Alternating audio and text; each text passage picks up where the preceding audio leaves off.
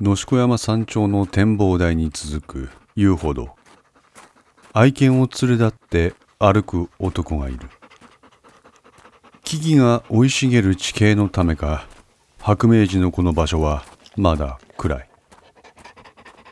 帽子の上から装着された LED ライトの光が暗がりに漂う自分の白い吐息を照らす。気温は11度。めったに泣くことのない愛犬が突如立ち止まり吠え出した。どうしたペロ犬が吠える先には雑木林もちろんそこには人気がない。嫌な予感しかしない。LED ライトを手にした彼は恐る恐るペロが吠える方を照らす。彼の予感は的中した。何？雨宮の奥方が遺体で見つかった。はい。先ほど野宿山で発見されたと報告が入りました。現在所轄と本部の総一が現状に入っています。石川の公安特化富樫からの報告だった。状況は？何でも土の中に埋まっとったとのこと。埋まっていた？はい。第一発見者は犬です。犬？ほとんど吠えることがない犬が突然吠え出し、何事かとその飼い主が吠える方を見た。そしたら土の中から手みたいなもんが出とった。んで通報って感じです。うん。ただ、理事官、ちょっとおかしな点がありまして。何？発見されたのは野宿山の遊歩道からちょっと入った雑木林の中なんです。それがどうした？山の中に埋めるとなると普通は人の目に触れない奥深いところでしょう。俺なんにこいつは違います。遊歩道からそんなに離れとらん場所に埋めた。うん、しかも手が出てたって言ってたよな。はい。うーん、わざと発見されるようにそこに埋めた。可能性あります。とするとなぜこのタイミングで？誰かに対するメッセージみたいなもんですかね。どういう？それはわかりません。だよな。理事官どうします？この件。雨宮の奥方だからな。事件とは無関係ってわけにはいかないだろう。ですが総一の島です。総一。同盟はしばし沈黙した。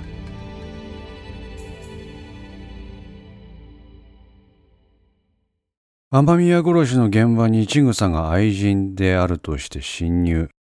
現状の書斎で総一の警部が対応。お聞き取りいただいた。その後、古田と接触した千草は車にひかれて死亡。だったよな。はい。そういう奇妙なことがありました。その千草の対応した警部ってどんなやつ？佐々木則義。古株のデカです。自分もかつて何度か絡んだことあります。まあ、いわゆる昔仇なやつです。古田的な感じ？うーん、ちょっと違うかも。まあ、古田さんと違って年齢も比較的若いですからね、こいつ。うん、それにまあ言うなら結構ドライな感じですか。ドライ？はい。え、それどういうの？うーん、なんか、こう、めんどくさがり的な。めんどくさい？はい。厄介ごとにはあんまり関わりたくないって感じ受けましたね。その代わりっちゅうたら何なんですけど、まあ、クレバーな印象を持ちました。ああ。なるほど。なんとなく見えてきたかも。そうですか。その佐々木、この雨宮の奥方の件ももちろん臨場してるんだろ？でしょうね。にしても、ちぐさの時のこいつの対応が気になるんだよな。関係者以外立ち入り禁止。なのにちぐさをホイホイ現状に入り込ませ、そこで話し込む。まあ、ありえませんからね。厄介事を引き受けたくない人間が、だ。同盟と自分の考えが同じであることを確認し、富樫は言葉を続けた。特別な事情がない限り佐々木はこのような行動は取りません。なんせクレバーな男ですから。特別な事情とは？事件解決の糸口を安なりに掴んどってあえてそういうリスクを取ったか全く別の事情があってちぐさと個人的にコンタクトを取る必要があったのか。だな。おっしゃる通り。いずれにせよ佐々木個人の性格などを知らんことにはそのあたりも目星がつかん。ということで佐々木の周辺を洗いました。よし。基本的に奴はやはり面倒くさがりです。捜査については可もなく不可もなく。目立った実績を作るわけでもなく失点もない。失点をなくすことで生きていくタイプですね。失点をなくすことに重きを置く人間がリスクを取る。ありえん。はい。となると何が奴をそうさせている？いろいろ調べたんですがそれっぽいものが出てこんのですよ。思想的なもの派閥的なもの経済的なものこれら全部は白です。ですが一個だけ気になる箇所がありました。なんだ？佐々木には腹違いの弟がいます。弟？はい。それが何か？この弟の情報調べても調べても出てこんがですよ。何？丸徳の情報網を持ってもか？はい。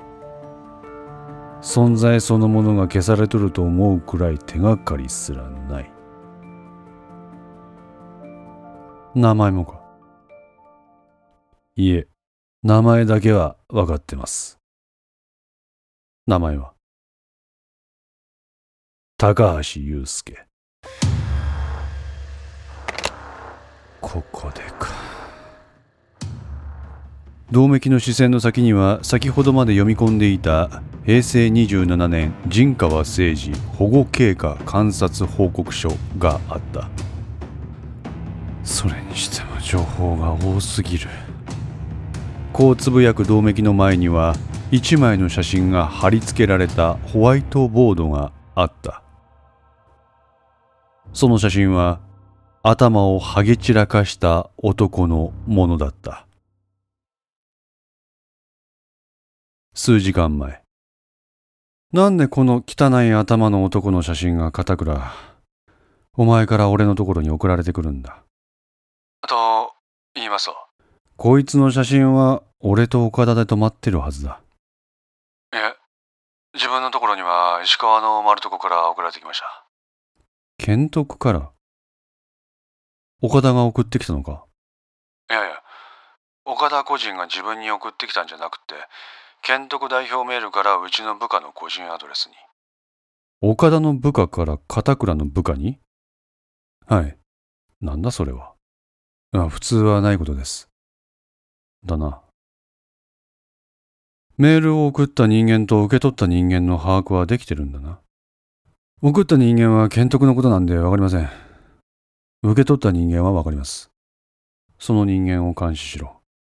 すでに監視しています。よし。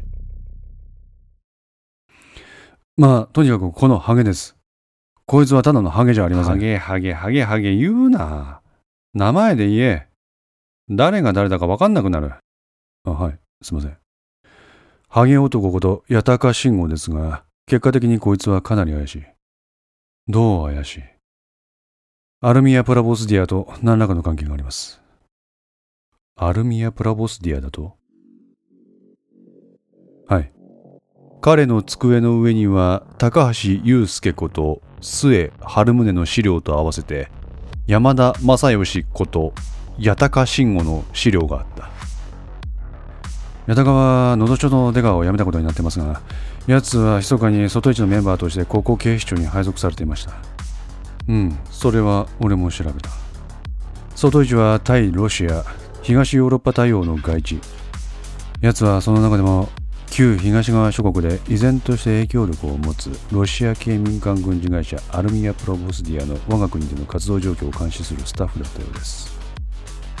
うん知ってる。でこの矢田があることが聞こえて免職になったのです。何免職？同盟は資料に目を落とす。それはご存知でない。うん。癒着です。癒着。はい。具体的には。よくある話です。監視する側がいつの間にか取り込まれた的な。ああ賄賂。はい。あちゃ。観察に現場を抑えられて懲戒です。再び手元の資料に目を落とす。八高慎吾人川取り調べの後一身上の都合で依願退職。人川の聴取に最後まで対応するも同僚の田中の死のショックを受け退職を申し出た。この報告書と片倉の今の話合致しないな。片倉整理をしたい。八高が能登省を辞めたのはいつだ？6年前です。その八高が外市に来たのは、辞めてすぐに流れで来ています。で、懲戒を食らったのはいつだ？それから1年後。八高が能登省を辞めた時期、外市を辞めた時期、そのどちらもがこの資料と合致する。うん、なるほど。八高がアルミア・プラボスディアの監視役をしてたってのは外市なりなりの自演ってわけか。まあ、陣川の字の字も出せるわけないわな。何せ、俺も今のポジションになるまで陣川の字の字も知らなかったんだ。理事官？んいいですか？続けて。あ、うん。以後、八高は行方をくれました。しかしある時、不意に奴の目撃情報が外市にもたらされることになります。外市に？なんだ？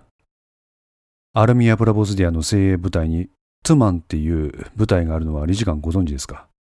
いや、不安ないんだ。すまない。そのヤタカが、そのトゥマンのリーダー格であるマクシミリアン・ベネシュという男と東京第一大学で目撃されてるんです。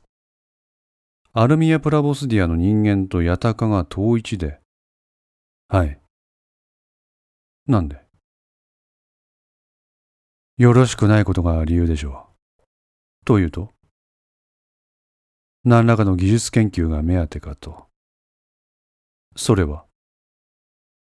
それは特定できていません。そうか。大方、ヤタカが統一にベネシュを斡旋でもしたんじゃないですか。民間軍事会社の人間が統一。あそこの大学、そんな軍事系の研究なんかしてたっけ？いいえ。あそこは学問と軍事のつながりを嫌う風潮が最も強い場所だっちゅうのは、卒業生の理事官が肌身を持ってご存知のはずです。ですが、ほら、目下のあれがあるじゃないですか。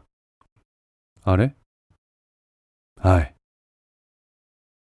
うろうろと室内を歩き回っていた銅撃は足を止めた。なるほど。あれか。